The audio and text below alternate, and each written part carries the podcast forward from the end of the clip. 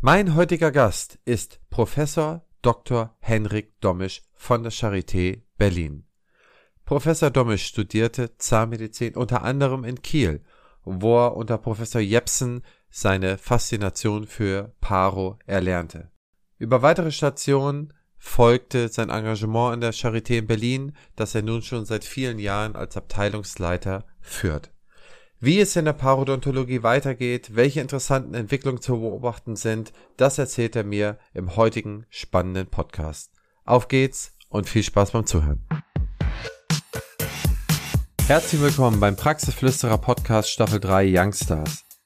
Ich porträtiere Wissenschaftler, Gründer, Zahnärzte, die ihren Fußabdruck hinterlassen haben und von denen wir in Zukunft noch eine ganze Menge hören werden. Partner dieser Staffel ist die BFS.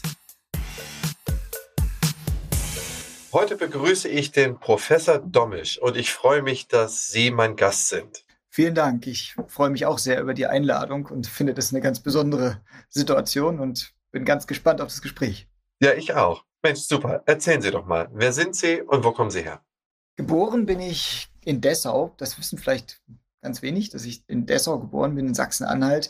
Und dann wenige Jahre später sind meine Eltern nach Schwerin umgesiedelt und dort bin ich tatsächlich aufgewachsen, zur Schule gegangen, dort habe ich Abitur gemacht und habe mit circa neun Jahren angefangen zu segeln, was in Schwerin ganz wunderbar funktionierte und mich dann auch gleich automatisch determiniert hat, nach Kiel zu gehen zum Studieren. Denn dort äh, ist es ja bekanntlich Sailing City. Und so tat ich das auch und bin schon ta tatsächlich im Zivildienst nach Kiel gewechselt. Den Zivildienst in Kiel noch zu Ende gemacht und dann habe ich angefangen, Zahnmedizin zu studieren. So ist das im Prinzip zusammengekommen und dann direkt nach meinem Studium ergab es sich, dass die Gelegenheit günstig war durch das ja, entsprechende oder die entsprechende berufliche Veränderung von meinem langjährigen Chef und Freund Professor Jepsen, der seinen Ruf nach Bonn erhielt und mich sozusagen noch im Staatsexamen fragte, ob ich nicht ihn begleiten würde. Was ich seinerzeit dann bejahte und mich natürlich extrem gefreut habe, auf diese große Chance nach Bonn zu gehen, wenngleich ich so ein bisschen Sorgen hatte, dass ich dann das Segelhobby vielleicht mehr ganz so nachgehen kann. Aber im Großen und Ganzen war es natürlich eine ganz äh, große Herausforderung, mit ihm zusammen nach Bonn zu gehen. Ja, dort blieb ich dann auch äh, die ersten dreieinhalb Jahre und war dort in der Poliklinik äh, für Parodontologie, Zahnerhaltung und präventive Zahnheilkunde im Prinzip ja vom ersten Tag an parodontologisch beschäftigt, habe aber auch viel restaurative Zahnmedizin gemacht in dieser Zeit. Und parallel ging es eigentlich weiter, dass die Thematik, die in Kiel bearbeitet wurde, schon während meiner Doktorarbeit, ziemlich kurz nach dem Physikum begonnen, ähm, in Bonn im Prinzip weiter aufgreifen konnte. Das war ein ganz großes Glück, dass dort ein entsprechendes molekularbiologisches Labor im Aufbau war. Das haben wir zusammen aufgebaut, zusammen auch mit einem Biologen, der auch nach wie vor noch in Bonn tätig ist. Und dadurch ergab es sich, dass die wissenschaftlichen Fragestellungen im Hinblick auf angeborene Immunantwort der Mundhöhle äh, weiter bearbeitet werden konnte und auch die Möglichkeit, im Zuge dieser Forschungsaktivität dann in die USA zu gehen. Das war dann so circa dreieinhalb Jahre, nachdem ich in Bonn angefangen hatte, ging es dann äh, nach Seattle an die University of Washington und dort hatte ich die Chance, in der Arbeitsgruppe zu arbeiten, von der Frau Professor Beverly Dale. Und das war seinerzeit die erste, die diese Faktoren der angeborenen Immunantwort überhaupt in der Mundhöhle entdeckt hat. Und, und das war natürlich eine große Ehre, dort hinzukommen und mit, mit so jemand extrem renommiertem zusammenzuarbeiten. In welchem Jahr war das? Das war 2006. Im Frühjahr 2006 bin ich in die USA gezogen und dann äh, im Herbst 2007 ungefähr wieder zurückgekehrt. Gehen wir nochmal auf die Kieler Zeit zurück. Ich finde das eigentlich ganz interessant. Ich bin ja selber Holsteiner und wohne hier in Eckernförde, also ganz in der Nähe von Kiel. Sie haben gesagt, Sie sind zum Zivildienst schon nach, nach Kiel gegangen. Haben Sie denn schon vor dem Zivildienst oder im Zivildienst festgestellt, dass Sie Zahnarzt werden wollen? Und wenn ja, warum wollten Sie Zahnarzt werden? Es war eine eine freundschaftliche Gruppe, die wir sozusagen aus dem, aus, aus unserem Abiturjahrgang waren. Und wir hatten alle aus dem Elternhaus heraus medizinische Wurzeln und äh, tatsächlich waren es drei Freunde sozusagen und wir hatten uns sehr früh damit beschäftigt, schon in Abiturzeiten doch einen medizinischen Studiengang zu wählen, wenngleich unabhängig von der Richtung, die wir einschlagen wollen. Und so war im Zivildienst klar, und es war seinerzeit ja verpflichtend, dass man diesen Medizinertest gemacht haben musste. Und das, das hatte ich im Prinzip während des Zivildienstes gemacht, unabhängig davon, dass mir klar war, in welche Richtung das mal gehen solle. Die Zahnmedizin kam bei mir speziell dazu als handwerkliches Fach auf der einen Seite. Mein Vater ist Chirurg und mit äh, dem Chirurgendasein, das ist, glaube ich, allgemeinhin bekannt, äh, geht auch einher eine absolute familienfeindliche Situation eines immer arbeitenden, Tag- und Nachts arbeitenden Vaters. Und das war eine, eine Vorstellung, die mir äh, die ich als Kind natürlich kannte und die mir gar nicht so wohl war, wohl wenngleich ich die Arbeit und die Leistung meines Vaters immer extrem bewundert habe, als Kind schon und auch nach wie vor tue. Insofern war, war der Weg im Prinzip geebnet in die Richtung. Ich hatte dann allerdings in dieser Zeit Abitur, das muss ich zugeben, zu, zu meiner, will ich jetzt nicht sagen Schande, aber vielleicht, äh, um ein bisschen zu relativieren. Ich wurde ein bisschen abgelenkt in der Zeit durch die Schauspielerei, hat mich äh, extrem interessiert.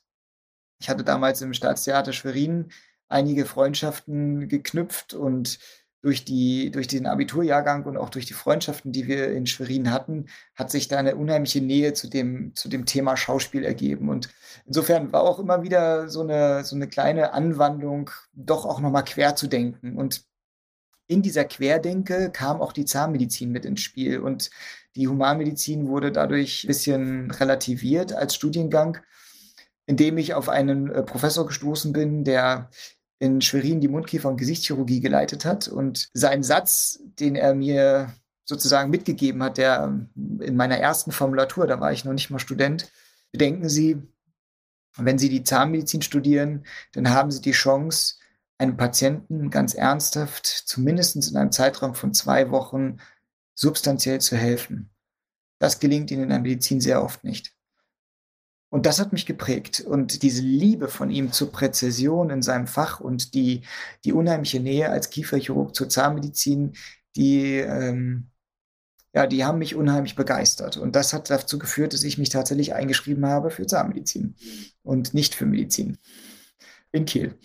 Dann aber auch ganz bewusst in Kiel? Ja. Oder war das nicht mit dem Auswahlverfahren? Hätte es nicht vom Verlosverfahren irgendwo anders auch hingehen können? Ja, das stimmt. Aber da seinerzeit gab es die Möglichkeit, wenn man diesen Medizinertest gemacht hatte und da so eine gewisse Quote war, dann konnte man angeben, wo man gerne hin wollte. Dadurch bin ich direkt in Kiel gelandet. Ja, so wie ich es mir auch vorgestellt hatte.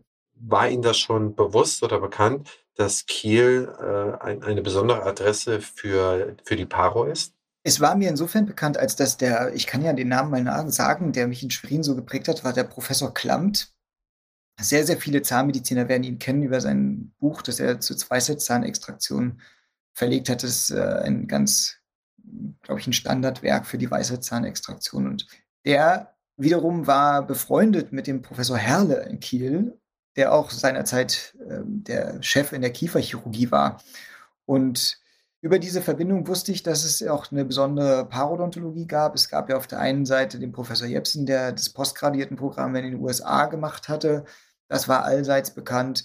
Und dann den Professor Plackmann, der in Kiel über die ganzen Jahre eine eigenständige Sektion für Parodontologie geleitet hat. Und er hatte auch ein eigenes Lehrbuch und deswegen war er mir von Anfang an bekannt, so als Namen. Und mir war das klar, dass er dort ist.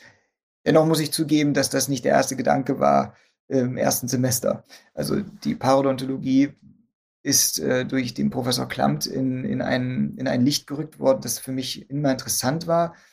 Aber im ersten Semester, da war man beschäftigt mit Gipsen und mit Zähnebasteln. Und ich war ehrlich gesagt im ersten Semester reichlich irritiert von dem Zahnmedizinstudium. Das muss ich zugeben. Okay, w wann haben Sie angefangen zu studieren in Kiel? 1996 war das. Hm? Und was hat Sie so irritiert nach dem ersten Semester?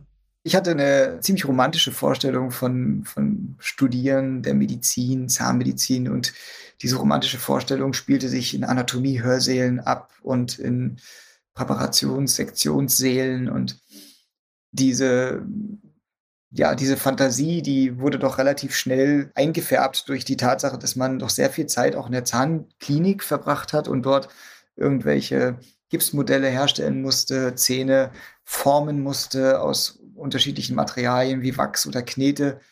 Und das hatte, hatte mich ein bisschen irritiert, weil ich, weil ich nicht dachte, dass das doch so handwerklich ausgelegt ist im ersten, in diesem ersten Studienabschnitt.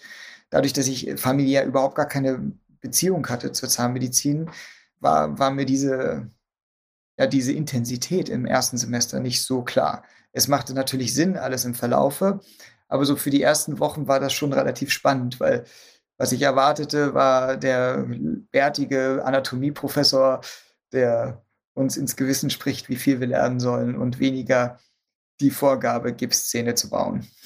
Ja, das kann ich mir gut vorstellen. Ich meine, da sieht man mal, dass es ein Handwerk ist und am Anfang wurde halt das Handwerk mehr geschult und ich meine, das bringt mich eigentlich zu der Frage, haben Sie sich eigentlich zuvor schon mal Gedanken über das Handwerk per se gemacht? Waren Sie besonders äh, tüftelig bei Lego oder bei anderen Sachen, dass Sie sagten, okay, ich bin eigentlich gut genug wie ein Goldschmied, sodass ich das dann auch, äh, auch zurechtfummeln könnte? In der Tat habe ich unheimlich viel gebastelt als, als Kind und als, als Jugendlicher meine Leidenschaft war es, Segelboote zu bauen. Ich habe das ganze Knüpfen geübt. Das musste man ja mit diesen kleinen Modellen dann immer alles üben. Und äh, es war doch relativ viel Feinwerk. Und doch, das, das war eigentlich, war immer klar. Und ich hatte auch im, in meinem Elternhaus relativ viel geholfen, wenn es um irgendwelche baulichen Dinge ging, von der Terrasse bis zum Carport.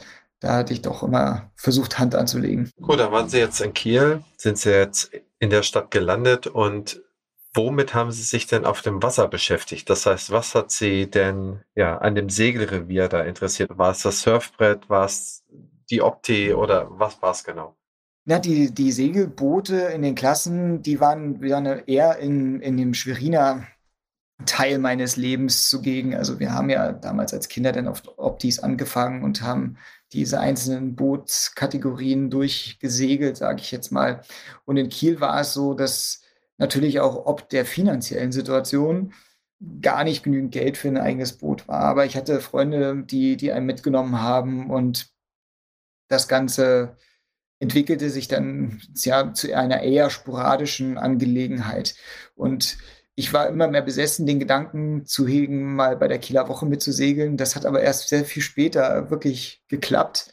Da war ich tatsächlich schon in Bonn, wo ich dann mit Professor Jepsen seinerzeit erstmals auch mitsegeln konnte. Das war immer mein großer Traum als äh, junger Segler sozusagen. Hat man immer auch schon in den DDR-Zeiten nach Kiel geschielt und wusste, das ist das besonderste e-, Event, was es gibt im, im Segelsport und das wollte ich immer mitmachen. Aber das hat, ist mir tatsächlich in der Studienzeit nicht gelungen. Also da fehlt es mir auch an Training, offen gesagt, und an, an dem eigenen Boot, um dort wirklich weiter voranzukommen. Das, das habe ich nicht geschafft sodass dann tatsächlich über die Jahre das Surfbrett immer wieder mehr Reiz geboten hat und irgendwann allerdings das Wellenreiten startete und erst mit den, mit den Jahren auch das Windsurfen dazu kam. Ja, was aber auch daran lag, dass ich nach wie vor also bislang nicht äh, die Möglichkeit hätte, ein Boot sozusagen irgendwo mir hinzulegen. Ähm, und man muss natürlich auch die entsprechende Zeit dafür mitbringen, sodass ein Surfbrett doch mal schnell aufgeschnallt ist und der See hier in Berlin ja mittlerweile auch nicht mehr so weit weg ist. Also Professor Jepsen ist auch gesegelt? Ja, ein hervorragender Segler. Mhm. Und in Berlin, wie machen Sie das jetzt? Oder fahren Sie jetzt an die Mecklenburger Küste oder wie gehen Sie jetzt Ihrem Hobby nach? Ja, das Segeln hat jetzt, seitdem ich in Berlin bin, so ein bisschen stagniert, aber nach wie vor, das darf ich zugeben, fahre ich nach wie vor nach Kiel bzw. Ah, okay, super. Wenn es mal auf ein Segelboot geht, das ist immer wieder die gleiche Anlaufstelle. Mhm. So hier in der Umgebung, da nutze ich eher die Seen, um Windsurfen zu gehen. Äh, in Kiel haben Sie dann im Studentenwohnheim gewohnt oder wohnten Sie im, im Umland? Ich habe mit meinem Bruder zusammen gewohnt, eine ganze Zeit, was auch einer der Gründe war, warum ich mich frühzeitig entschlossen habe, nach Kiel zu gehen. Und wir hatten uns eine Wohnung geteilt, circa bis ich Physikum machte. Und dann hatte ich eine eigene Wohnung, die ich über sieben Ecken bekommen habe. Und das war ganz, ganz wunderbar. Ja, da habe ich riesengroßes Glück gehabt von privat äh, für sehr, sehr wenig Geld. Das kam mir sehr entgegen. Das glaube ich. Man muss ja wirklich sagen, für alle, die es nicht kennen, aber in den, in den Jahren, in denen sie in Kiel gewohnt haben, in der ja, erweiterten Jugend, ich glaube, da gibt es so küstennahes und Schönes gibt es eigentlich nicht ganz so häufig ein zweites Mal. Und es gibt ja auch, wenn man so will, immer noch hervorragende Restaurants, tollen Fisch, tollen Segelsport. Also ich glaube, wenn jemand so die Küste mag und in diesen Jahren die Chance hat, hier hochzukommen, da kann man eigentlich nur eine reine Werbebotschaft für aussprechen. Geht nach Kiel. Ja, Kiel ist, ist wirklich, glaube ich, weitestgehend unterschätzt. Es ist eine ganz, ganz wunderbare Stadt, zumindest mit wunderbaren Leuten. Ich glaube, die Stadt hat natürlich sehr gelitten. Das ist allseits bekannt im Zweiten Weltkrieg. Das ist ganz klar, dass natürlich viele Bauten dort auch zerstört wurden und vielleicht das Stadtbild auf den ersten Blick, zumindest seinerzeit, als ich nach Kiel zog, nicht äh, dem entsprach, wie man sich diese Sailing City vorgestellt hat. Aber dennoch gibt es so viele wunderschöne Ecken, Düsternbrook, ähm, um mal ein Beispiel zu nennen. Das ist einfach ähm, traumhaft. Eine traumhafte, traumhafte Gegend. Und dann nicht zuletzt in der Laboe und die Strände, Schilksee, all diese Bereiche, die, die auch einen extrem hohen Erholungswert haben. Absolut. Gut, dann sind wir jetzt also in, in Bonn. Sie sind aus den USA zurückgekommen und wieder in Bonn direkt eingestiegen, sozusagen. Das muss Herbst 2007 gewesen sein. Genau, so war es, ja. Das ging nahtlos weiter. Wir hatten das auch so verabredet, der Professor Jepsen und ich seinerzeit, dass die, die Zeit in den USA auch eine gewisse Limitation haben sollte. Ich hatte eigentlich eine Stelle für drei Jahre, aber dadurch, dass es eine, eine wirklich reine Forschungsstelle war, war es mir doch wichtig, weiter in, der, in dem klinischen Abschnitt zu bleiben. Und ich hatte ja mit der Parodontologie früh begonnen und wollte das natürlich auch nicht vernachlässigen. Und so kam es, dass ich nach der Zeit wieder zurückkehrte und entsprechend die Weiterbildung für die Parodontologie wieder aufgegriffen habe, im Prinzip 2007. Und das ging dann ja drei Jahre sozusagen dieses gesamte Programm, das wir hatten in Bonn und wurde dann abgeschlossen mit der entsprechenden Prüfung, die man mit den Unterlagen, die man einreicht bei der Fachgesellschaft. Das ist ja nach wie vor so, dass die bis auf einen Kammerkreis in Westfalen-Lippe, dass die Weiterbildung für den Spezialisten zählt, für die Deutschen sozusagen nach der Deutschen Gesellschaft für Parodontologie, die dort die entsprechenden Statuten aufgelegt hat. Ne? Ja, und dann war es, dann so, dass die, ja, die Zeit auch in den USA mit einer gewissen Nähe zu dem Paro-Department natürlich, aber auch zum Endo-Department auch meine Liebe zur Endodontologie geweckt hat und parallel mit den, mit den unterschiedlichen Operationstechniken in der Parodontologie wurde natürlich auch viel resektive Chirurgie gemacht und die bedeutete oft, dass man auch eine gute Wurzelkanalbehandlung machen musste. Und äh, die war die Voraussetzung, dass sie, dass sie vor der OP äh, in der Regel zumindest äh, begonnen, wenn nicht sogar fertig war. Und so fing ich an, parallel ähm, auch mit der endodontologischen Weiterbildung nach der Deutschen Gesellschaft für Endodontologie und zahnärztliche Traumatologie ähm, parallel beziehungsweise direkt im Anschluss, 2010 endete ja dann die, die Weiterbildungszeit für die Parodontologie und dann bis 2013 machte ich dann Endodontologie noch zusätzlich die Weiterbildung und das war natürlich auch sehr spannend, weil man konnte dann beide Fächer ganz wunderbar miteinander verbinden und konnte aus beiden sozusagen das Beste rausziehen. Ja, und dann war es ja auch schon 2013. Also bis 2013 sind Sie dann in Bonn geblieben. Ja, bis 2014 war das. Und äh, 2014 kam dann der Ruf, äh, ein Ruf nach Ulm und ein Ruf nach Berlin, dem ich dann am Ende gefolgt bin. Die Habil, die haben Sie in Bonn gemacht. Ganz genau, das war 2008. Das war relativ kurz nach der Rückkehr aus den USA. Die Arbeiten waren zusammen zu diesem Zeitpunkt und äh, so, so hatte ich dann im Frühjahr 2008 meine Unterlagen eingereicht für die Habilitation. Genau. Mhm dann auch später, dann im Verlauf Anfang 2014 auch noch die APL-Professur in Bonn bekommen. Es war dann im Prinzip mehr oder weniger fast überschneidend mit meinem Umzug nach Berlin. Das heißt, Sie haben sich dann gegen Ulm und für, oder besser gesagt, für Berlin entschieden und sind 2014 nach Berlin gegangen. Genau. Also nicht so sehr gegen Ulm als für Berlin. auch Ulm war, war eine ganz wunderbare Chance, die ich dort gesehen habe, aber ich denke, dass jetzt Berlin auch eine gute Entscheidung war.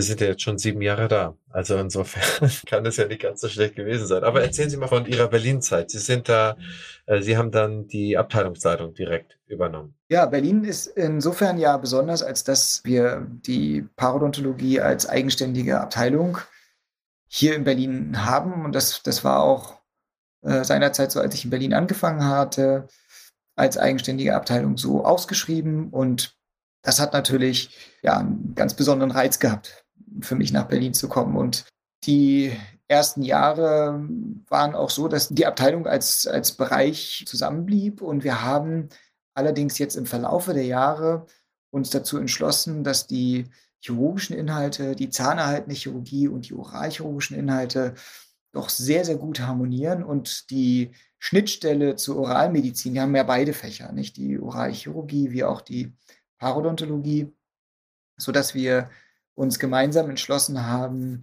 ja einen Zusammenschluss der Abteilung zu führen, sodass jetzt tatsächlich der Abteilungsname gar nicht mehr die Parodontologie alleine ist, sondern es ist die Parodontologie Oralmedizin und Oralchirurgie.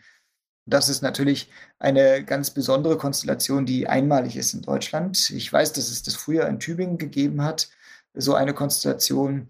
Ich denke, dass das eine, ja, eine ganz wunderbare Chance ist, für, für, auch für den Standort Berlin, aber natürlich für, für alle, die in Berlin ihre Ausbildung machen wollen, dass sie die Möglichkeit haben, natürlich die oralchirurgischen Aspekte zu sehen, aber eben auch viele Aspekte der zahnerhaltenden Chirurgie, die wir in der Parodontologie ja vorwiegend, vorwiegend leben.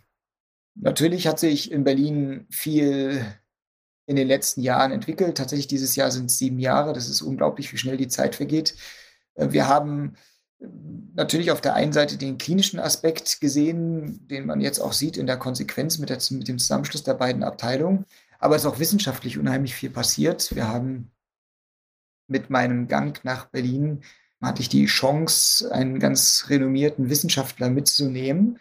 Als Laborleiter in, in der Parodontologie das ist der Professor Schäfer, von dem hat bestimmt der ein oder andere, der diesen Podcast hört, schon mal gehört. Er ist derjenige, der die ja, Genetik sozusagen in Deutschland, in Europa beforscht, wenn es um die Parodontologie geht.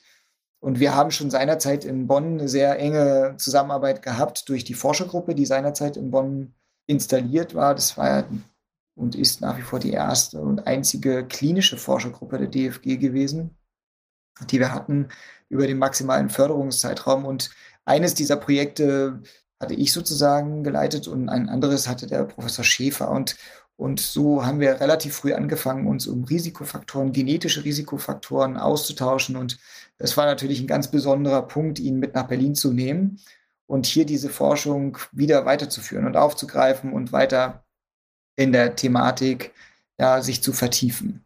Das ist sozusagen sicherlich so der, der Auftakt gewesen, nach Berlin zu kommen, die, die eigene Abteilung zu haben, aber auch gleichzeitig in der Lage zu sein, ähnlich wie es damals in Bonn war, als ich sozusagen mein Forschungsthema aus Kiel mitnehmen durfte nach Bonn, so ergab sich jetzt eine Thematik mit nach, nach Berlin zu nehmen, die eigentlich in Bonn mehr oder weniger gewachsen ist mit der gesamten genetischen Forschung, genetische Risikofaktoren für Parodontitis. Da müssen wir unbedingt gleich mal drauf eingehen. Aber erstmal möchte ich, würde ich ganz gerne verstehen, der Zusammenschluss dieser Abteilung, aus der ja, wie Sie sagen, eigentlich relativ neu ist, bis auf einen, einen Versuch oder bis, bis auf das, dass es in, äh, in Tübingen schon mal so war. Was für Vorteile hat das eigentlich im Vergleich dazu, dass diese Abteilung einzeln laufen würden. Naturgemäß sind beide Abteilungen, vor allem die Parodontologie, ja relativ kleine Abteilungen. Und man hat mit einem größeren Team natürlich die Möglichkeit, sich viel, viel besser zu unterstützen gegenseitig. Ne, das gilt für die Ärzte wie auch für das nicht wissenschaftliche Personal. Das ist schon mal ein, ein ganz, ganz wichtiger Vorteil, wenn es um, um gemeinsame Aktion zweier Abteilungen geht. Aber klinisch inhaltlich ist es so, dass die oralchirurgische Weiterbildung, die wird im Prinzip durch den Zusammenschluss gar nicht beeinträchtigt, genauso wenig wie die äh, Weiterbildung für die Spezialisten für Parodontologie beeinträchtigt wird. Was aber der Vorteil ist, dass diejenigen, um mal mit der Parodontologie zu beginnen, die die parodontologische Weiterbildung haben, sehr, sehr häufig die oralchirurgische Expertise brauchen. Und da ist es natürlich ein, ein unheimlicher Vorteil, wenn man Kollegen in der Abteilung fragen kann und sagen kann, können wir diesen Fall zusammen behandeln? Ich sehe, dass wir hier einen Eingriff machen müssen, wo parodontologische Ziele erreicht werden sollen, aber gleichzeitig muss beispielsweise ein Weisheitszahn extrahiert werden, was jetzt nicht unbedingt in die Expertise eines Parodontologen fallen, fallen würde. Ja?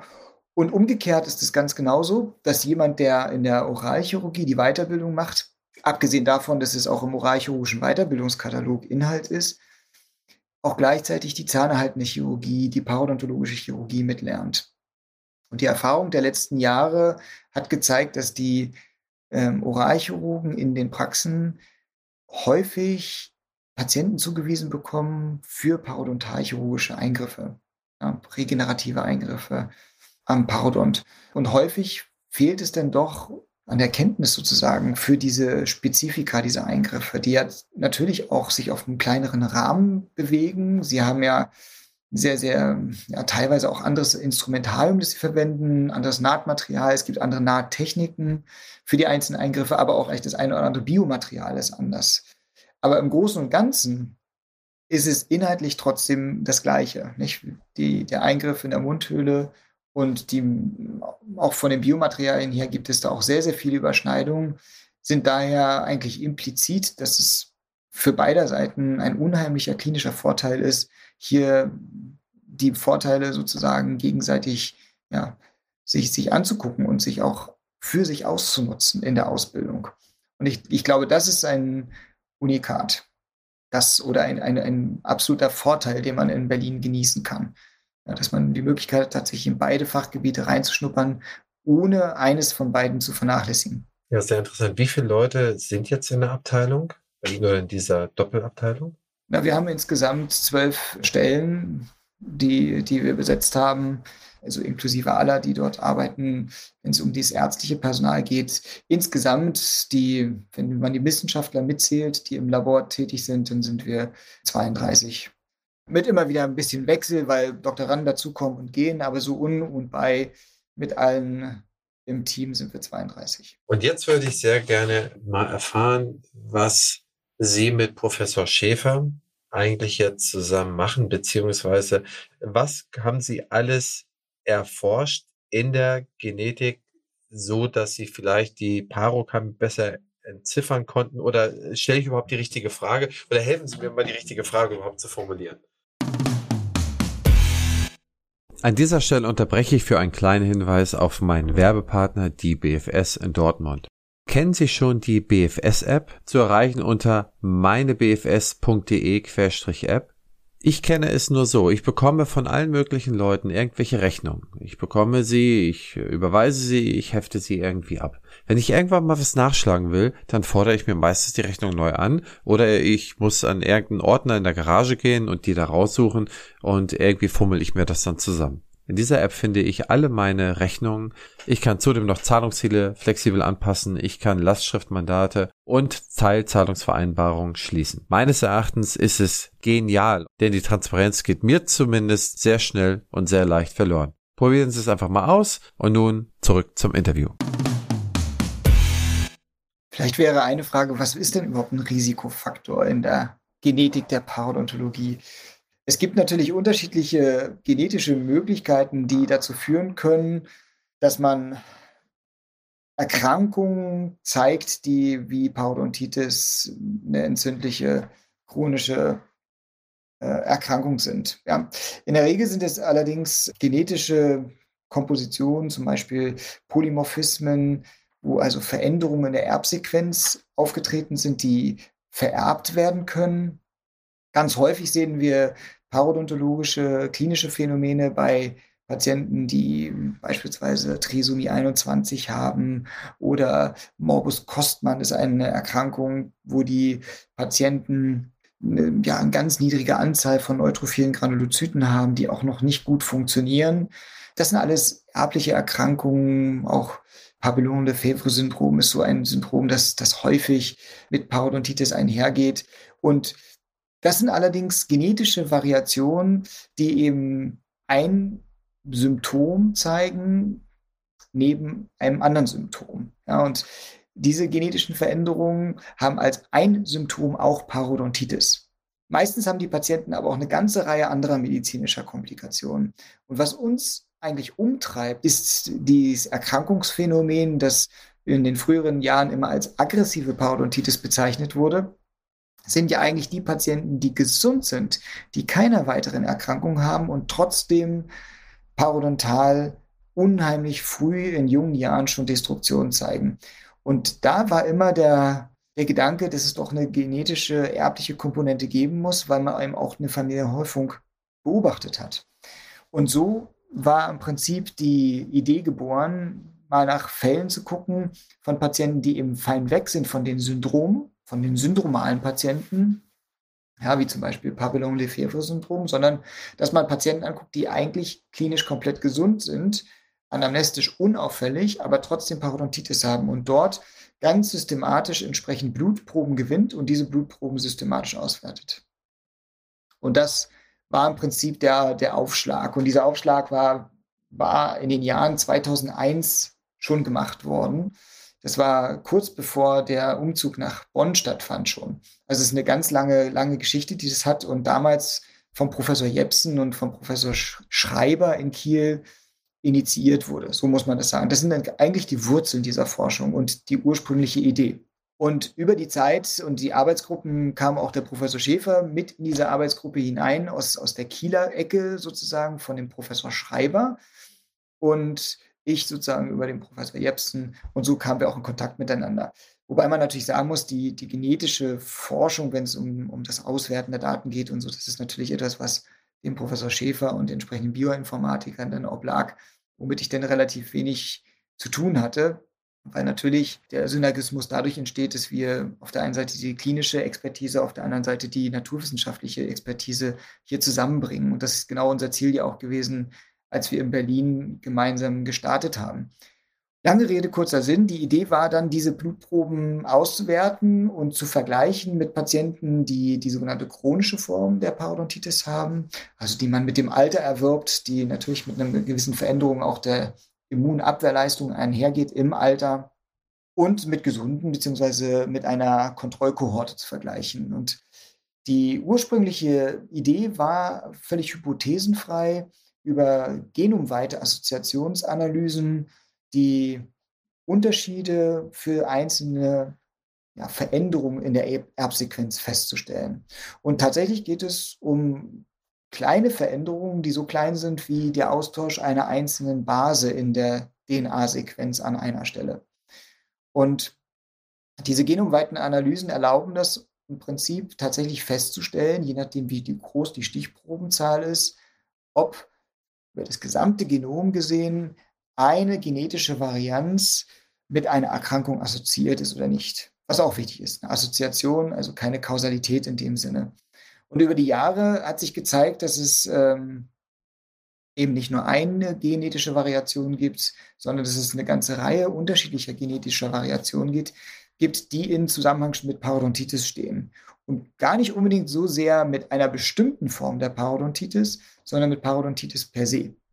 Und das war eigentlich eine sehr interessante Erkenntnis und hat dazu geführt, dass eine ganze Reihe von Assoziationen jetzt beschrieben sind für einzelne Gene, aber nach wie vor ist natürlich immer noch daran fehlt, Kausalität zu beschreiben. Das, das heißt, nach wie vor fehlt es uns an einer plausiblen Erklärung, warum bestimmte Patienten möglicherweise über ihren Erbgang oder anderweitige Veränderung des Erbgutes, zum Beispiel über epigenetische Veränderungen, mehr zu Parodontitis neigen als andere. Das gelingt nicht. Das ist etwas, was tatsächlich derzeit ähm, ja maßgeblich Gegenstand der Forschung von Professor Schäfer in, in meiner Abteilung ist, dass er versucht, genau diesen funktionellen Mechanismen auf die Schliche zu kommen und dort zu schauen, wie verhalten sich Zellen, die bestimmte Genabschnitte gar nicht haben oder bestimmte Genabschnitte überexprimieren, also bestimmte Veränderungen viel mehr zeigen als andere Zellen und ob sie sich sozusagen in ihrer Funktionalität verändern. Ist sozusagen diese genetische Variation, die messbar war in den großen hypothesenfreien Studien, hat es auch eine funktionelle Auswirkung. Funktionieren Zellen plötzlich anders? Haben sie eine überschießende Immunreaktion oder reagieren sie vielleicht zu träge? All diese Fragen sind jetzt Gegenstand der Forschung.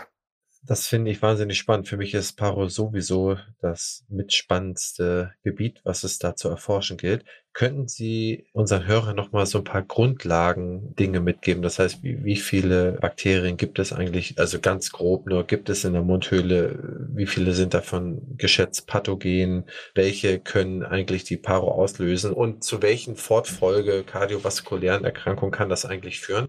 Können Sie da mal so einen ganz kleinen äh, Gang durch den Vorgarten machen? Ja, das sind ganz viele, ganz viele Aspekte auf einmal, aber ich versuche das mal ganz kurz vielleicht darzustellen. Identifiziert sind 700, etwas über 700 unterschiedliche bakterielle Arten, Mikroorganismenarten. Wobei von den Hintergründen sozusagen, wenn man sich die genetischen Stammbäume der Mikroorganismen anguckt, wir wahrscheinlich über eine Anzahl von weit über 1200 unterschiedlicher Taxa sprechen. Also eine ganze, ganze Reihe unterschiedlicher Mikroorganismen. Für die pathogeneren Mikroorganismen, da gibt es einige Ideen und es gibt natürlich auch eine, einige mikrobiologische Testverfahren, die es erlaubt, bestimmte Bakterien aus der oralen Flora ja, festzustellen und zu identifizieren, ob sie da sind. Wir wissen von einigen, dass sie besonders pathogen sind. Porphyromonas gingivalis ist, glaube ich, äh, der bekannteste unter allen der pathogenen Mikroorganismen, denen wir auch eine Schlüsselrolle zuordnen, auch wenn es um andere Erkrankungen geht. Aber, und da sind wir uns ganz sicher, das ist sicherlich nicht der einzige, auch nicht im Zusammenhang mit anderen Bakterien, die heute identifiziert werden können aus dem Biofilm, sondern vielmehr ist es wahrscheinlich die, die gesamte Komplexität des Biofilms. Das heißt, wir leben natürlich mit unserer mikrobiellen Umwelt sowie auch in der Darmflora in einer, in einer gewissen Harmonie. Wir haben ja ungefähr gleich viele bakterielle Zellen, wie wir humane Zellen haben. Und wir leben in einem, ja, in einem synergistischen Austausch, das muss man sagen. Und auch in der Mundhülle ist das im Prinzip so, dass dieser Biofilm in diesen, in diesen ersten Stunden seiner Existenz symbiotisch ist. Ja, und natürlich bei uns auch eine gewisse immunologische Grundstimulation in der Mundhöhle auslöst. Aber diese Grundstimulation, diese, wenn Sie so wollen, physiologische Entzündung oder gesunde Homöostase, wie sie bezeichnet wird, triggert quasi angeborene Immunmechanismen, die, die uns gesund halten im Prinzip.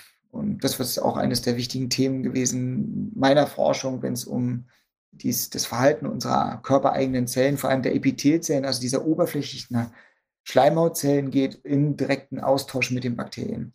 Aber bleibt der Biofilm unverändert, dann kann sich, also unberührt, zum Beispiel wird das Zähneputzen vernachlässigt oder ist die Entzündungsreaktion vor Ort doch zu fulminant, dann kann das begünstigen, dass der, der Biofilm sich von diesem symbiotischen Aspekt weiterentwickelt und dass ja, durch die Bereitstellung auch aus der entzündlichen Reaktion von entsprechenden Ernährungsbestandteilen die mehr pathogenere Flora mehr Raum bekommt. Und dadurch verschiebt sich das Gleichgewicht auch innerhalb des Biofilms, wo es entsteht eine Dysbiose. Ja, das heißt, die einen, wahrscheinlich eher pathogeneren Bakterien, die bekommen mehr Raum und werden auch teilweise nach außen geschützt von weniger pathogenen Bakterien, sodass diese dort auch unter Ausschluss von Sauerstoff ähm, entsprechend ganz wunderbar leben und sich vermehren können und auch sich ernähren können. Und das tut zu,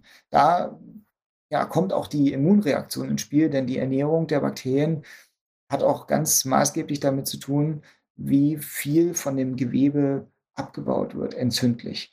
Und das ist vielleicht eine wichtige Sache, dass, dass, dass man weiß, dass die Bakterien in der Mundhöhle, das sind nicht die, die am Knochen knabbern, sondern es ist die Entzündung, die den Knochen äh, sozusagen verschwinden lässt. Und damit eigentlich alle damit begleitenden Phänomene der Parodontologie eigentlich bewirkt. Das ist die Taschenbildung, die man kennt, das bildet sich die parodontologische Tasche durch den Rückgang, Rückgang des Knochens. All das sind Phänomene der Entzündung. Und die Bakterien sind letztendlich der, der Faktor, der das ganze System befeuert. Aber ab einem gewissen Punkt, wenn der Biofilm dysbiotisch bleibt, unverändert, also nicht entfernt wird, professionell oder durch den Patienten in der häuslichen Pflege, dann kann es zu einem Teufelskreis kommen. Und dieser Teufelskreis heißt, dass unser, unsere immunologische Abwehrreaktion es nicht mehr schafft, der Entzündung massiv entgegenzuwirken. Das heißt, die Prozesse der Resolution die, die versiegen eigentlich. Und dadurch kommt es zu einem konstanten ja, Befeuern eigentlich der Entzündungsreaktion.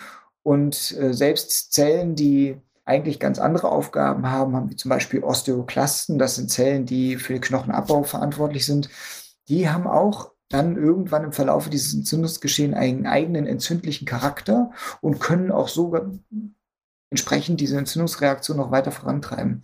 Sodass selbst Zellen, die eigentlich damit nicht unbedingt was zu tun haben mit der Entzündungsreaktion, trotzdem in den entzündlichen Prozess eingreifen. Ja, und so ist die Parodontitis eigentlich ein Phänomen, das ja daraufhin abzielt, dass der, der Mensch sich sozusagen vom Zahn trennt durch die Entzündungsreaktion. Nicht? Das ist letztendlich ist der Zahn als Oberfläche die einzige Körperoberfläche im Übrigen. Das ist sehr spannend. Überhaupt das spannendste Phänomen in der Zahnmedizin ist der Zahn als Körperoberfläche die einzige Oberfläche ist, die sich sozusagen nicht selbst erneuern kann.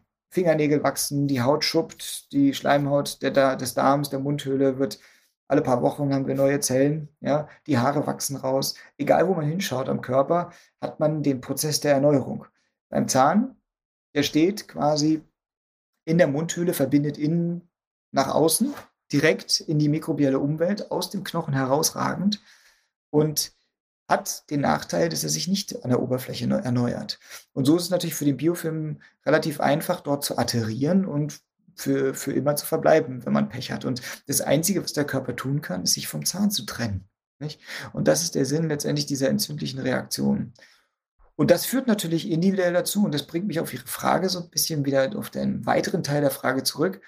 Individuell gesehen für jeden Zahn, wenn man sich überlegt, jeder Zahn in der Dimension, dritten Dimension bildet eine Tasche aus, ist die Gesamtfläche der Entzündung ja relativ groß. Nicht? Das, wenn man sich äh, das so vorstellt, das wäre so wie mein Hemdärmel. Nicht? Wenn ich meinen Hemdärmel um meinen Arm herauf, herum aufknüpfen würde und aufklappen und ich mir vorstelle, jeder Arm wäre ein Zahn und ich klappe überall mein Hemdärmel auf, dann wird schnell deutlich, wie groß die Fläche ist. Und tatsächlich ist es so, dass wir über die Größe einer Handfläche sprechen.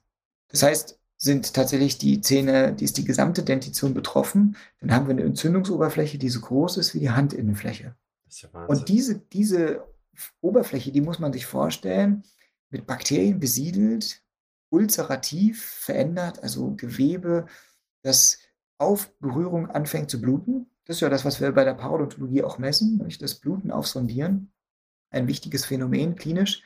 Ähm, dass das natürlich Einfluss hat auf den auf den restlichen Körper ist schon fast auf der Hand, nicht im wahrsten Sinne des Wortes. Denn die, diese große Entzündungsoberfläche öffnet im, im weitesten Sinne Tür und Tor für die Bakterien auch in den Blutstrom zu geraten. Und das passiert tatsächlich auch. Selbst beim Zähneputzen, beim Essen können bei so einer ausgeprägten parodontalen Destruktion Bakterien in den Blutstrom geraten. Ich stelle mir das ja so vor, dass ich ja eigentlich äh, dann vielleicht mal eine Paro an äh, zwei oder drei Zähnen habe, ist das denn gleich immer massivflächig? Das heißt, äh, breitet sich das so schnell aus wie so ein, wie so ein Flächenbrand, dass es dann fast alles betrifft? Oder kann man das auch so sehen, dass auch eventuell nur die eins oder die, die vier oder so betrifft? Das ist, glaube ich, eine ganz wichtige Frage. Tatsächlich ist es so, dass Parodontitis keine so sehr lokale, auf einen Zahn beschränkte Erkrankung ist. Das ist auch so wichtig bei der neuen Klassifikation, dass zu bedenken gegeben wird, es muss als, an mehr als zwei unabhängig voneinander bestehenden Stellen eine derartige Destruktion sein. Mhm. Die Parodontitis, die beginnt häufig an bestimmten Stellen, ja, zum Beispiel im Zahnzwischenraumbereich. Gerade bei den etwas sehr, sehr früh einsetzenden Erkrankungsformen gibt es Lokalisationen wie die mittleren Schneidezähne im Oberkiefer und Unterkiefer und die ersten großen Backenzähne, die ersten Molaren, die häufig die ersten sind, die betroffen sind bei diesen sehr, sehr früh einsetzenden Formen der Parodontitis. Was wir aber wissen ist, wenn diese Erkrankungen unbehandelt bleiben, dann betrifft es tatsächlich irgendwann die gesamte Dentition. Das heißt, selbst wenn wir Patienten haben, die wir mit äh, Parodontitis diagnostizieren, die vielleicht nur auf bestimmte Stellen beschränkt ist, kann es sein, dass im Verlaufe des Lebens, wenn wir keine Behandlung unternehmen, die restlichen Zähne auch ultimativ betroffen sind. Das ist quasi wie so ein, ein Abbild einer Transi eines transienten Status, den wir sehen, wenn wir so einen parodontalen Status aufnehmen. Das heißt, unbehandelt kann es dazu führen, dass alle Zähne irgendwann früher oder später betroffen sind. Mhm. Und das ist, glaube ich, ganz wichtig fürs Verständnis, auch wo wir über Bakterien gesprochen haben. Denn, denn sehr häufig wird ja immer gesagt, ja, die bösen Bakterien, und natürlich sind die Bakterien auch böse und sind auch in Anführungsstrichen natürlich und auch Auslöser. Ohne Bakterien würde es diese Erkrankung so gar nicht geben. Aber gleichsam spielt eben auch das Immunsystem eine ganz entscheidende Rolle. Und in diesem Zusammenhang ist diese Erkrankung für, auch für Zahnmediziner vom, vom Verständnis her extrem wichtig zu verstehen als chronische, nicht ansteckende Entzündungserkrankung. Ja, und das reiht sich damit ein in eine ganze Reihe von chronisch nicht ansteckenden Erkrankungen des Menschen. Zum Beispiel Diabetes gehört dazu, ja, kardiovaskuläre Erkrankungen gehören dazu, die wir auch im Verlauf unseres Lebens etablieren. Und wir wissen, Parodontitis ist die sechs oder gehört zu den sechs häufigsten Erkrankungen des Menschen. Das heißt, es ist also auch kein seltenes Phänomen. Und damit haben wir ja vielleicht auch in der Zahnmedizin für diese Erkrankung heutzutage ein völlig anderes Verständnis, als es vielleicht noch früher der Fall war, weil wir verstehen doch schon ziemlich genau, wie diese komplexen Entzündungsprozesse einhergehen. Und komplex heißt eben nicht nur, dass es, dass es schwierig ist zu behandeln, sondern komplex heißt wirklich, dass die einzelnen Bausteine, die zur Erkrankung beitragen, aus ganz unterschiedlichen Richtungen kommen können. also ein Baustein haben wir genannt, das sind die Bakterien. Ein anderer Baustein sind zum Beispiel Erkrankungen wie Diabetes mellitus. Ja, wir wissen, dass Patienten mit Diabetes viel häufiger Parodontitis haben. Und wir wissen mittlerweile auch viel mehr über die molekularen Mechanismen, die dahinter stecken. Wir wissen, auch Ernährung spielt in gewisser Weise eine Rolle. Wir wissen, wie groß der Einfluss des Rauchens ist bei Patienten, die äh, Parodontitis haben oder die Parodontitis entwickeln. Natürlich auch die erbliche Komponente spielt einen Baustein darin. Wir kennen zwar vielleicht die funktionellen Hintergründe nicht, aber wir wissen, und das haben wir in unseren Daten ja, dass es eine erbliche Komponente gibt. Wir wissen, dass Veränderungen des Erbguts, sei es er, angeboren oder vielleicht im Laufe des Lebens erworben, im Sinne von epigenetischen Veränderungen, ganz bestimmt Einfluss haben. Und all diese Aspekte zusammengenommen und ganz sicherlich ohne Anspruch auf Vollständigkeit, was ich sage, weil wir wissen über viele Dinge, schon ein, ein, haben wir Ahnung, was vielleicht noch eine Rolle spielen kann bei dieser Etiopathogenese Parodontitis. Aber alles in allem sagt es uns, es ist nicht eine einzige Ursache, die wir verantwortlich machen können, sondern es ist tatsächlich ein ganzes Konglomerat, also ein Komplex an unterschiedlichen Ursachen. Ich komme jetzt nochmal zurück auf die Handfläche. Ich meine, wenn man sich das jetzt einfach mal bildlich vorstellt, man kann sich ja wirklich nicht vorstellen, dass es keine großen Auswirkungen auf andere chronische Erkrankungen hat. Nehmen wir jetzt mal zum Beispiel Diabetes. Weiß man da schon genau, was ist Ursache, was ist Wirkung? Das heißt, kann es sein, dass da Parokeime auch die Ursache für Diabetes sind? Oder ist die Diabetes eine Ursache dafür, dass gewisse Parokeime entstehen? Tatsächlich sind beide Erkrankungen, das ist ein Beispiel für systemische Erkrankungen und Parodontitis, wo es eine gegenseitige Beeinflussung gibt. Ja, also sowohl Diabetes mellitus beeinflusst die Progression, Entstehung von Parodontitis und umgekehrt kann auch die Parodontitis tatsächlich auch an der Blutzuckerregulation Eingriff nehmen. Bei der, beim Diabetes ist es so, dass die Erkrankung mit unterschiedlichen Veränderungen innerhalb des Körpers einhergeht. Und eine wichtige Veränderung ist es, dass durch das Leitbild des Diabetes. Das Leitbild ist die chronische Hyperglykämie, also ein chronisch zu hoher Blutzucker. Auch sehr viele Proteine ja, an Zucker geknüpft werden oder Zucker an Knü Proteine geknüpft werden, besser gesagt, was, was so eine Art Sackgasse des Stoffwechsels ist. Und diese Produkte haben eine, eine proentzündliche Wirkung und können damit bestimmte Entzündungszellen ja, zu einem hyperresponsiven, also sehr, sehr fulminant reagierenden Zelltyp werden lassen. Und das verstärkt natürlich ähm, so Reaktionsprozesse, die wir in der Mundhöhle haben. Ich hatte ja vorhin gesagt, dass die selbst im Gesunden, wenn wir noch den symbiotischen Biofilm haben, wir immer ein bisschen Frage-Antwort-Spiel haben zwischen unseren Zellen und dem Biofilm, mit dem wir in der Mundhöhle leben.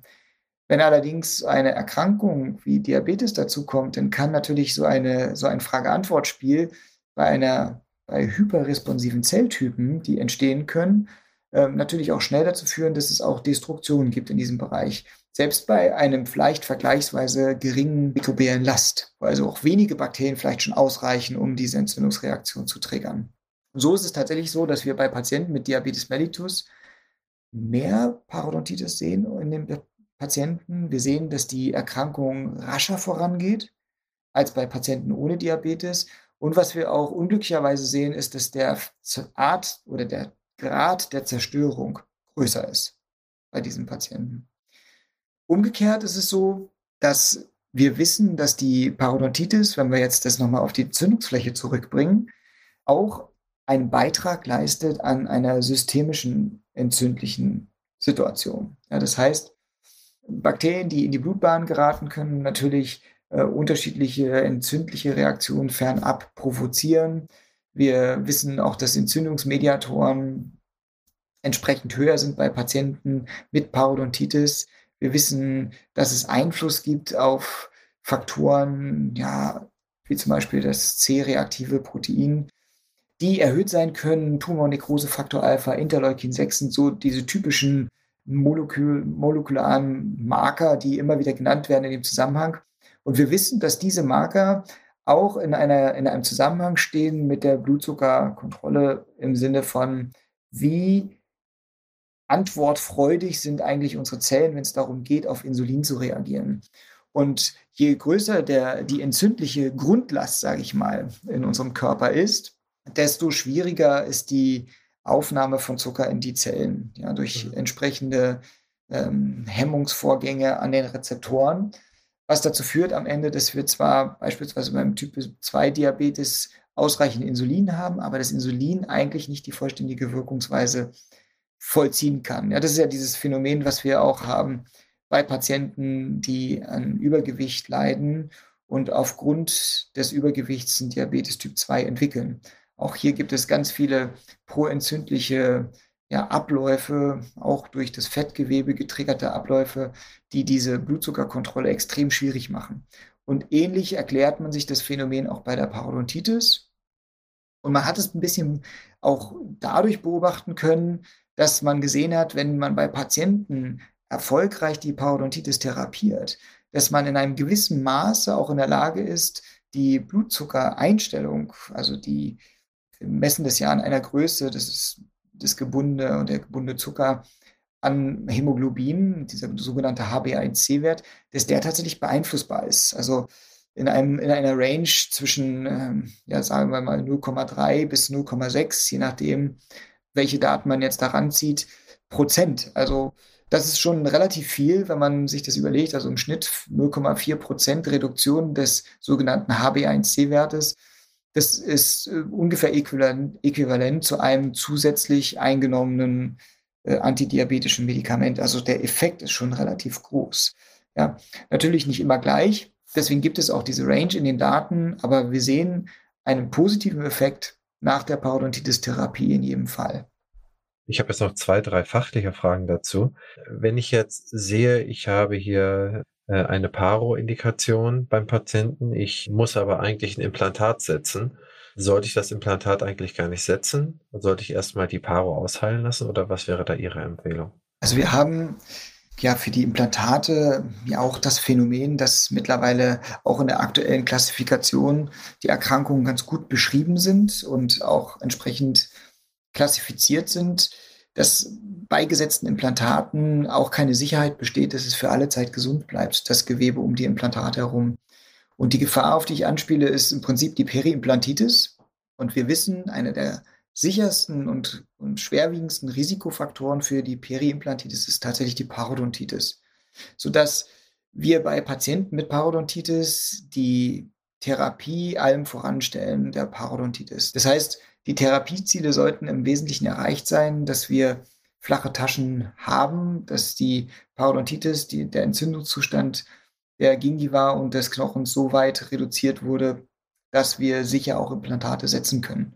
Aber bei einem Patienten mit unbehandelter Parodontitis ein Implantat zu setzen, mhm. wäre sicherlich relativ risikoreich. Ich habe vor einiger Zeit mal einen Artikel gelesen, aber es mag schon ein oder zwei Jahre her sein, dass bei Menschen, die an einem Herzinfarkt gestorben sind und die wirklich mal obduziert werden, dass man da relativ häufig Parokeime am Herzmuskel gefunden hat. Konnte ich mir aber nicht so richtig drunter vorstellen. Da wollte ich Sie mal fragen, was könnte das denn sein? Beziehungsweise, vielleicht kennen Sie die, die Studie oder die Erhebung ja. Äh, man untersucht ja nicht jeden. Also wenn, wenn jetzt mein, mein Großvater an, an Herzinfarkt sterben würde, der ein gewisses Alter erreicht hat, da würde man den nicht automatisch obduzieren. Das heißt, der würde halt einfach daran in der Statistik an diesem Punkt verscheiden. Aber wenn man mal so etwas dann öffnen oder untersuchen würde und man findet dann diese, diese Keime, dann hat das ja eine gewisse Relevanz, eine gewisse Aussage. Ja, das ist tatsächlich auch so.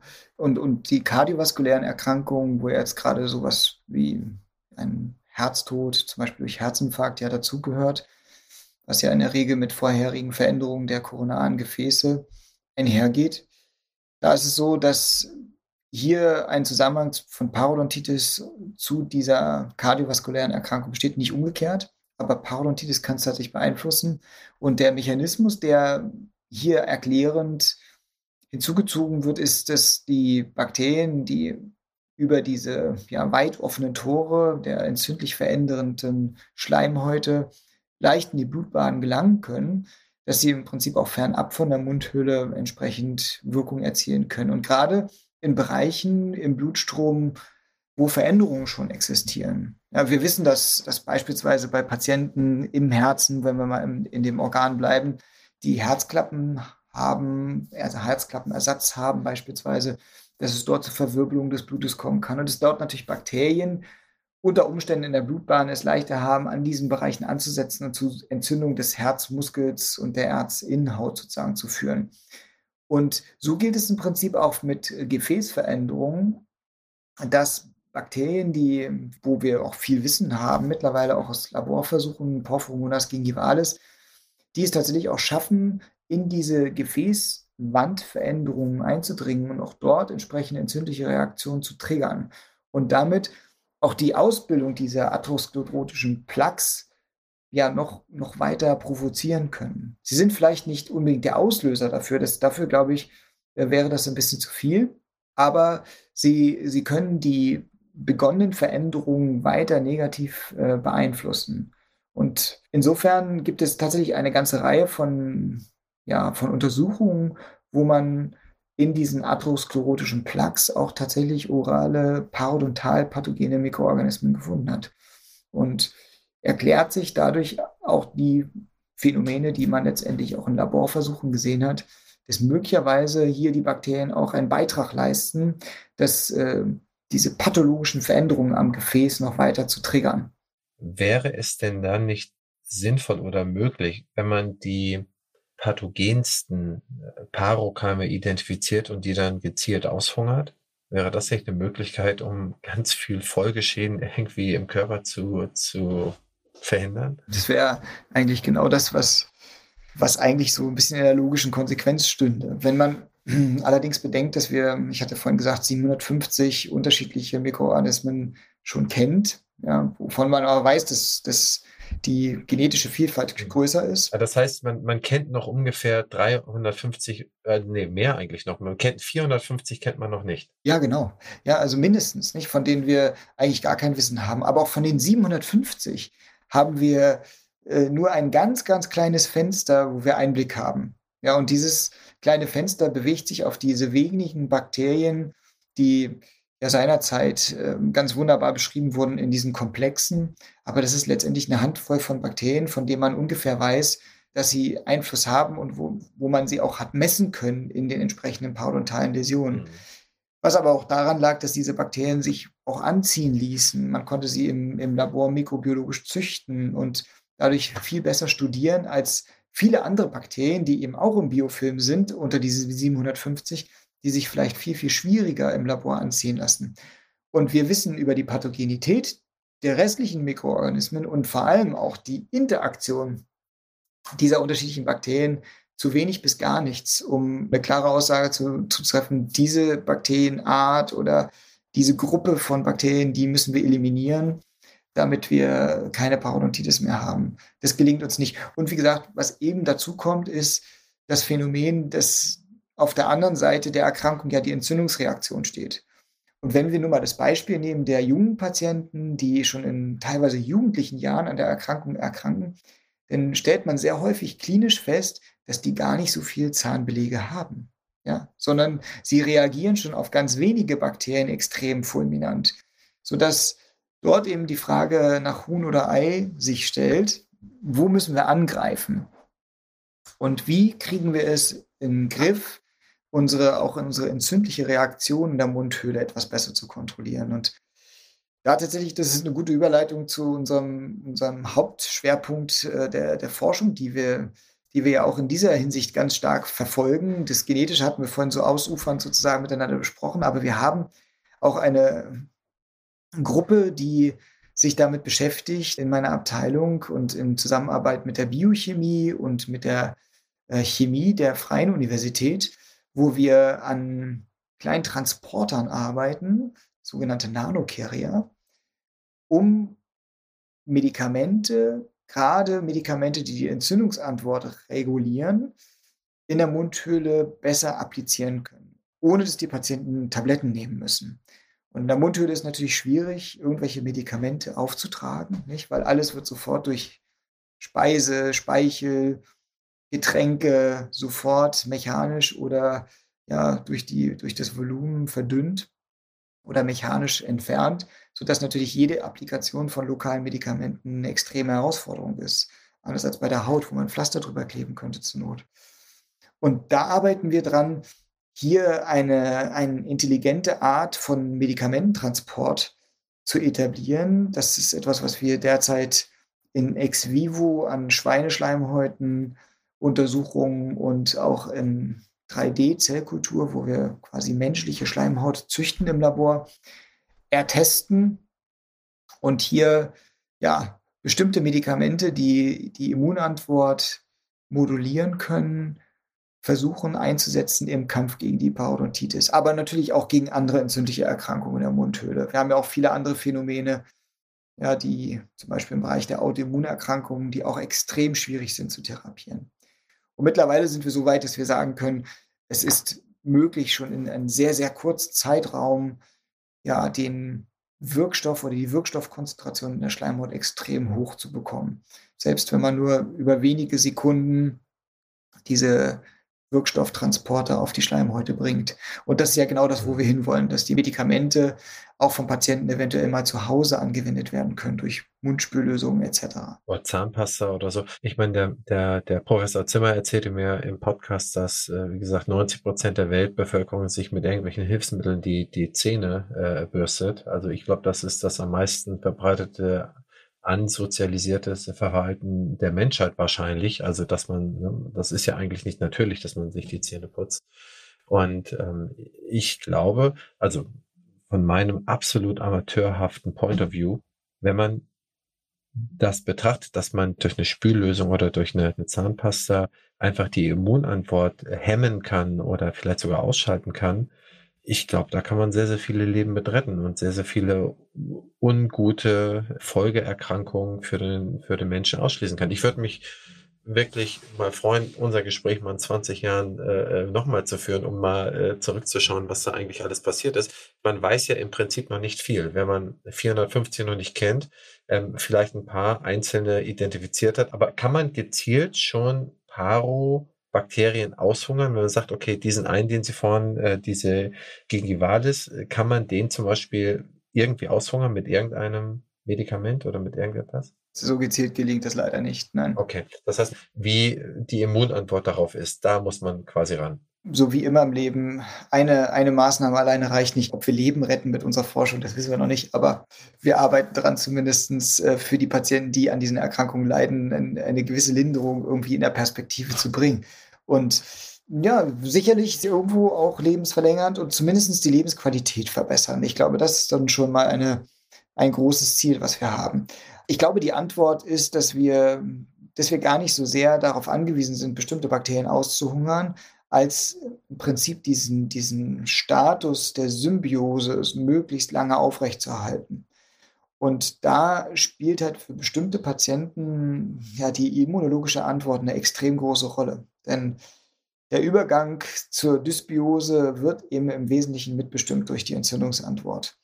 Und wenn wir die Möglichkeit hätten, zumindest die Immunantwort zu modellieren, das wäre ja schon völlig ausreichend, in vielen Fällen sehr wahrscheinlich, dass wir gar nicht unbedingt die Immunantwort blockieren müssen, sondern wahrscheinlich reicht eine Modulation vollkommen aus. Äh, Modulation, was könnte sein? Zum Beispiel, dass man versucht, die Resolutionsprozesse, also das Auflösen der Entzündung vielleicht zu unterstützen. Ja, das, was irgendwann im Verlaufe der Pathogenese in der Parodontitis verloren geht, ja, wo das Gewebe gar nicht mehr in der Lage ist, wirklich die Entzündung von sich aus wieder aufzulösen oder die Immunantwort in der Lage ist, das zu tun.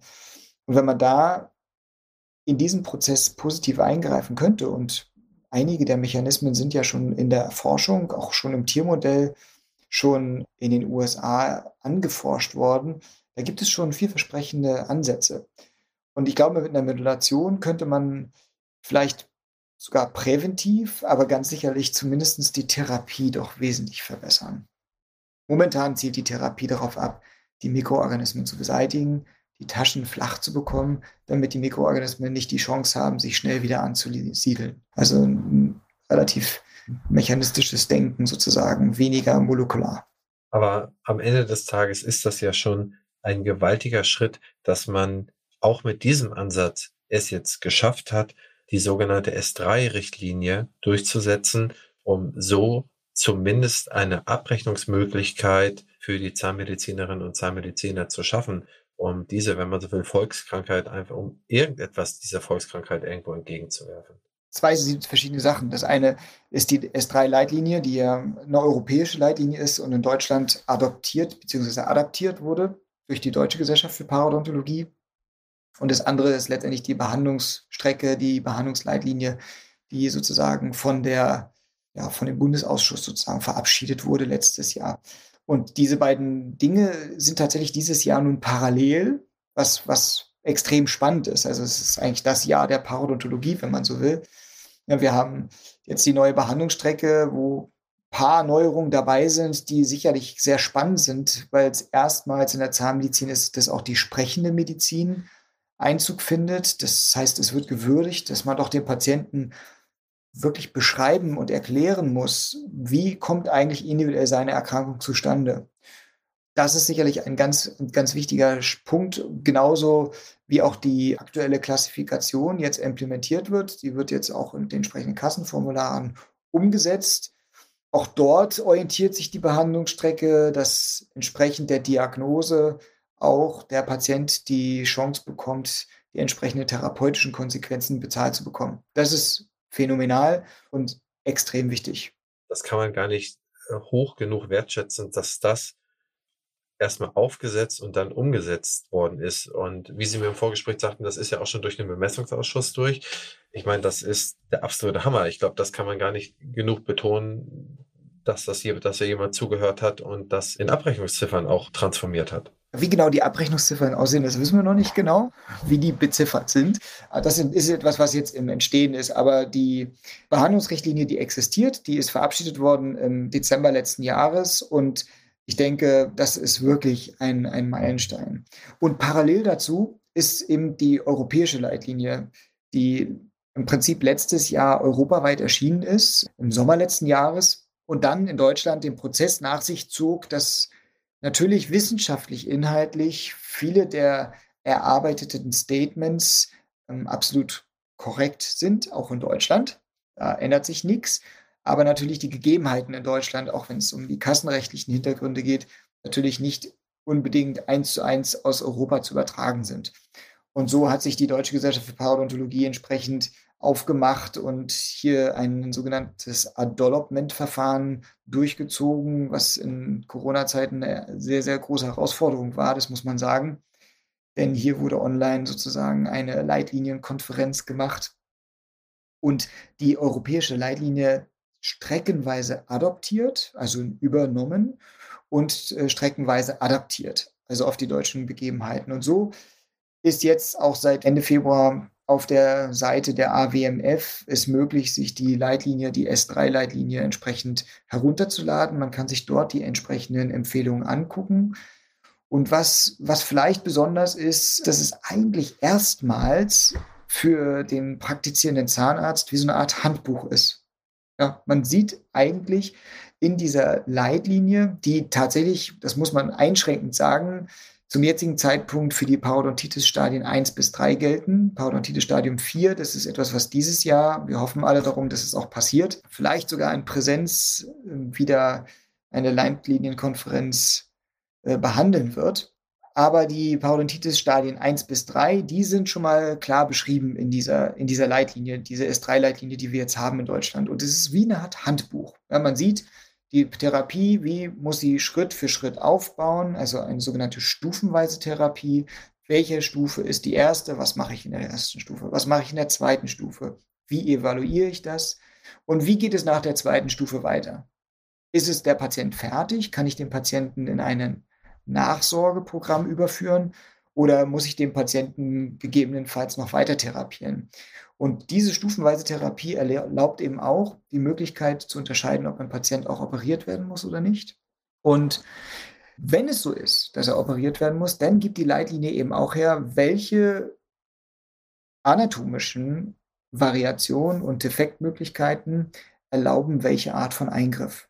Und wenn, wie mache ich den Eingriff im Sinne von, muss ich irgendwelche Biomaterialien verwenden oder sind äh, andere Alternativen für den Eingriff möglich für den Patienten. Also es ist wie eine Art Handbuch, wenn man so will. Ja? Also eine extreme Erleichterung für jeden praktischen Zahnarzt. Das kann man wirklich klar sagen. Bevor ich zum Schluss komme, eine Frage nochmal. Sie sind ja wirklich noch jung und haben noch so viele Jahre Forschung vor sich. Was wäre denn so Ihr Ziel, wenn Sie jetzt irgendwann mal den Lehrstuhl abgeben, 65 sind? Was würden Sie dann gerne geschafft haben in der Paro-Forschung? Ja, was, was wäre so der die Vision. Und sicherlich ist eine der Visionen, dass, dass zusammen mit dem Arne Schäfer wir genetische Risikofaktoren identifiziert haben und wissen, welche Funktionen dahinter stehen. Dass wir vielleicht Patienten helfen können, dort in, dieser, in diesem genetischen Risikoprofil vielleicht so eine Art präventiven Ansatz zu finden, dass wir sagen können, wer ist anfälliger, wer ist weniger anfällig das ist ganz sicherlich eines der, ja, der Träume, die wir, die wir verfolgen in unserer täglichen Arbeit. Was die andere Forschung betrifft, hat das auch beide Aspekte. Das eine ist die Prävention. Wir erhoffen uns eigentlich durch eine bestimmte ja, Möglichkeit, auch die Mundhöhlen Mikroorganismen in der Zukunft in gewisser Weise in Schach zu halten durch diese Nanotransporter, aber auch durch die entsprechende vielleicht Modulation der Entzündung, vielleicht schon in ganz frühen Stadien der Zahnfleischentzündung. Ja, also wir wissen ja, es gibt die Parodontitis, aber es gibt ja auch die Gingivitis. Es ist eine eigene ständige Erkrankung. Und wir wissen aber, dass Patienten, die eine Parodontitis hatten, die hatten immer vorher auch eine Gingivitis. Sodass die Therapie vielleicht der Gingivitis auch mit diesen neuen Transportern und diesen Modulationswirkstoffen Einzug finden kann und damit auch tatsächliche primäre Prävention in der Parodontitis Einzug nehmen kann. Das wäre eine Vision. Und natürlich selbstverständlich, dass wir eben unsere Therapie der Parodontitis eben erweitern durch die Forschung, die wir machen hier in Berlin, dass wir über das mechanische Entfernen von Biofilmen auch die immunologische Komponente der Erkrankung mit adressieren. Das wäre sicherlich ein Aspekt. Was ich noch nicht erwähnt habe, ist die, die Forschung hinsichtlich der Ernährung. Auch hier erhoffe ich mir, dass wenn ich in Rente gehe, wir wissen, ob wir eventuell mit unserem ja, Elixier, was wir sozusagen jeden Tag zu uns nehmen, vielleicht auch in der Lage sind, unsere Gesundheit, auch die orale Gesundheit tatsächlich mit zu beeinflussen. Aber da ist die Forschung ganz am Anfang. Und das wäre das, womit ich gut in Rente gehen könnte, wenn ich sagen könnte am Ende, das, was wir gemacht haben, hat dazu beigetragen, dass wir weniger Parodontitis in Deutschland haben. Also ich bin fester Überzeugung, dass sie viel zu bescheiden sind in den äh, 30 Jahren, die sie jetzt noch vor sich haben oder fast 30 Jahren. Äh, da werden sie am Ende des Tages garantiert nicht nur eine mechanische Antwort äh, haben, eine Antwort auf die bessere Immun- oder auf die ausbleibende Immunreaktion und garantiert wird es dann auch schon Moleküle äh, geben, die irgendwas aushungern und die das eine oder andere erzeugen. Ich glaube, das wird so eine Art S-Kurve sein. Am Anfang geht es ganz langsam. Man hat es erstmal identifiziert, dass es ist. Und je mehr Erkenntnisse ist, dann potenziert sich das dann irgendwann. Und man hat ja wirklich dann, wenn man gezielt darauf forscht, so viele Jahre Zeit, da bin ich, also Sie sind da, glaube ich, sehr bescheiden und haben eigentlich schon sehr, sehr viel erreicht. Und ähm, vielleicht auch ein bisschen weit realistisch, dass man weiß, so viel schafft man vielleicht doch nicht am Ende des Tages. Aber wenn das, wenn das passiert, dann bin ich schon sehr glücklich. Ich habe nochmal zehn Schnellfragen an Sie. Ja. Recherche, Bibliothek oder Internet? Bibliothek. Anlage, Sparbuch oder Aktie? Sparbuch.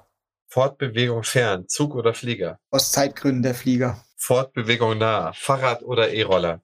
Äh, Fahrrad. Wohnen, Stadt oder Land? Land. Urlaub, Küste oder Berge? Eindeutig Küste. Ja. Samstagabend, Netflix oder ARD und ZDF? Mediathek von ARD und ZDF.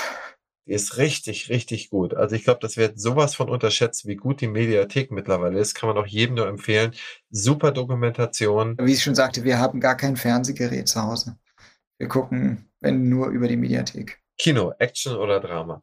Wahrscheinlich eher das Drama. Einkauf, Amazon oder vor Ort? Lieber vor Ort. Fortbildung, online oder persönlich? Persönlich.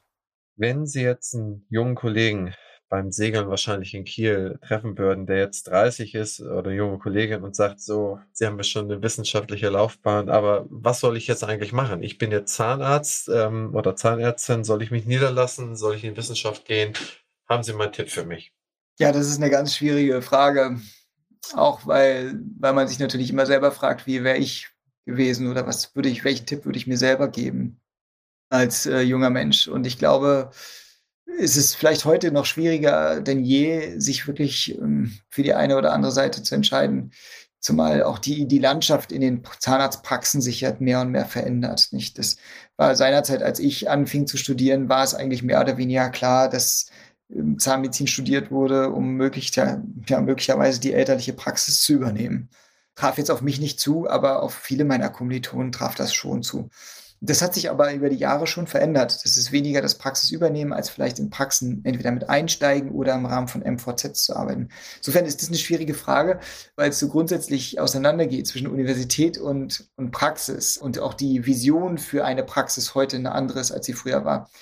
Aber eigentlich kann ich nur eine Sache raten und das ist dem Herzen zu folgen. Und mein Herz hat mir gesagt, dass ich äh, ich habe mich nicht in der Praxis gesehen.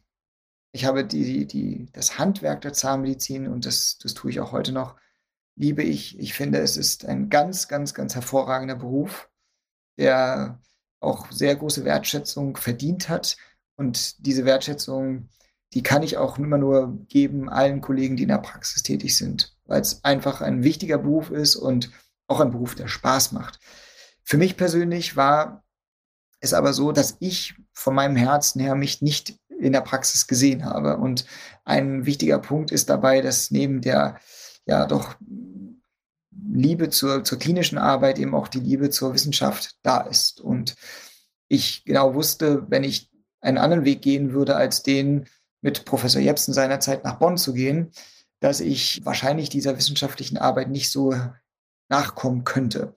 Zumal wir seinerzeit auch relativ früh die Möglichkeit gegeben wurde, mehr oder weniger eigenständig zu arbeiten und, und tatsächlich meinen Fragen nachzugehen. Und das ist letztendlich ein Phänomen, das, wo ich vielleicht viel Glück hatte und wo ich auch Dankbarkeit zeige. Und die Dankbarkeit gilt definitiv meinem früheren Chef und Freund Professor Jepsen, das muss man klar sagen, der mich da haut auch machen lassen. Und ich glaube, das ist etwas, was, was entscheidend ist. Und ich glaube, man muss seinem Herzen folgen. Und wenn man dann noch die Möglichkeit hat, jemanden zu treffen, der einen machen lässt, ich glaube, dann kann man eigentlich nichts falsch machen. Bei diesen sehr weisen Schlussworten will ich es belassen. Ich danke Ihnen sehr herzlich für das Gespräch. Ich habe extrem viel gelernt. Ich glaube, auch viele, die zuhören, haben wirklich mal einen ganz tiefen Einblick in die, in die Paro bekommen und in ihr Leben und ihren Werdegang. Und ich glaube, ich, ich verspreche nicht zu so viel, wenn ich sage, dass man in den nächsten Jahren noch ganz viel von Ihnen und von Ihrem Fachgebiet hören wird. Also insofern ähm, vielen, vielen Dank für Ihre Zeit. Ja, ich danke Ihnen ganz herzlich für das Gespräch. Das war sehr freundlich. Vielen Dank. Dankeschön. Publisher dieses Podcasts ist die Opti Health Consulting. Wir gründen Praxen, wir geben Praxen ab, wir helfen Praxen bei ihren Prozessen, bei MDR, bei Medizinprodukten, bei Personal, bei allen Themen, die eine Praxis so beschäftigt im Laufe ihres Produktlebenszykluses. Abonnieren Sie unseren Newsletter, abonnieren Sie unseren Podcast, damit Sie keine Folge mehr verpassen. Bis dahin, Ihr Christian Henrizi.